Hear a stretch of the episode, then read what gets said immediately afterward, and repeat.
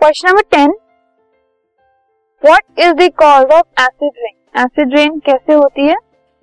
तो जो nitrogen and sulphur के ऑक्साइड्स हैं, जब वो व्हीकल से या फिर इंडस्ट्रीज़ से रिलीज़ होते हैं एमिट होते हैं, और वो रेन वाटर के साथ मिक्स हो जाते हैं तो वो नाइट्रिक एसिड और सल्फ्यूरिक एसिड बना लेते हैं।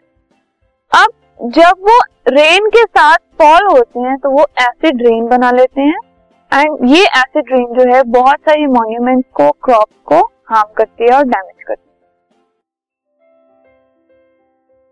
This podcast is brought you by Hubhopper Shiksha Abhiyan अगर आपको ये पॉडकास्ट पसंद आया तो प्लीज़ लाइक शेयर और सब्सक्राइब करें। और वीडियो क्लासेस के लिए शिक्षा अभियान के यूट्यूब चैनल पर जाएँ।